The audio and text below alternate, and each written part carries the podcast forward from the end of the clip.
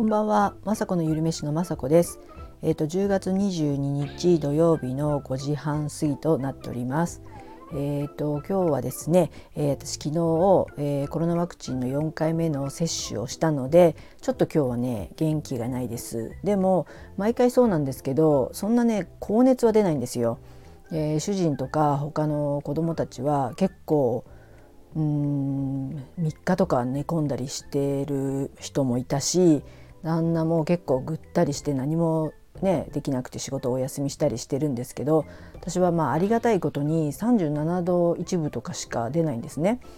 私はまあなんなら、えーと、ゆっくりね寝たいんですけど寝るほど体調も悪くないというかねでもたまたま昨日はっていうかいつもそうなんですけどうち飼い猫ちゃんがいてスコティッシュフォールドっていうねすごい可愛い猫ちゃんがいるんですけどあのブサイクなんですけどね顔は。でその子がね最近やっぱり冬になると寒いのか私の布団の寝てる上に乗っかってきて、まあ、時間的に勘違いしてもうお腹寒いしお腹空いたからあのウェットの餌ちょうだい餌ちょうだいっていう感じで登ってきたり何回もするので昨日は特にね寝不足だったんですね。なので今日は、まあ、ワクチンを打ったということもあってもう今日はね自分的に何もしたくないと思ってたまにはねこう寝たいなと思って寝てました午前中はね。えー、でも午後もね、あのー、まあ、37度1分とかって本当に微妙なんですけど私普段35度台だと思うので私なりには気分はそんなに良くないんですけどでも夕飯作れるぐらいなんですよ悔しい悔しいけど。なので普通に、まあ、家族の人たちはそんなお母さんねあのっていうかそんなに心配はしないですよねそれなりに動けちゃうんで。で、えーと、お昼過ぎもまあ雑誌とか起きながら寝てたらまた飼い猫のドラちゃんという名前なんですけどやってきて私がね寝てると心配なのかわからないですけど私の体の上に乗ってきてまた寝れないというねもうあなたのためあなたのせいで昨日も寝不足でまた来るの？っていう感じでまあ可愛いんですけどめちゃくちゃ猫ちゃんって可愛いっていう話なんですけどね結局は。私うちではね昔犬も飼ってたんですけど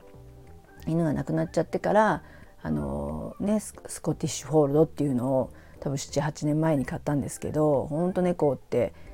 あの不思議な生き物というかね呼んだらすぐ来るわけじゃないんだけどほんとツンデレであの来てほしくない時に来るじゃないですけどもう自分のねあの気持ちで動いてるのかよくわからないですけどまあそれがまた可愛いんですけどね。犬はねあの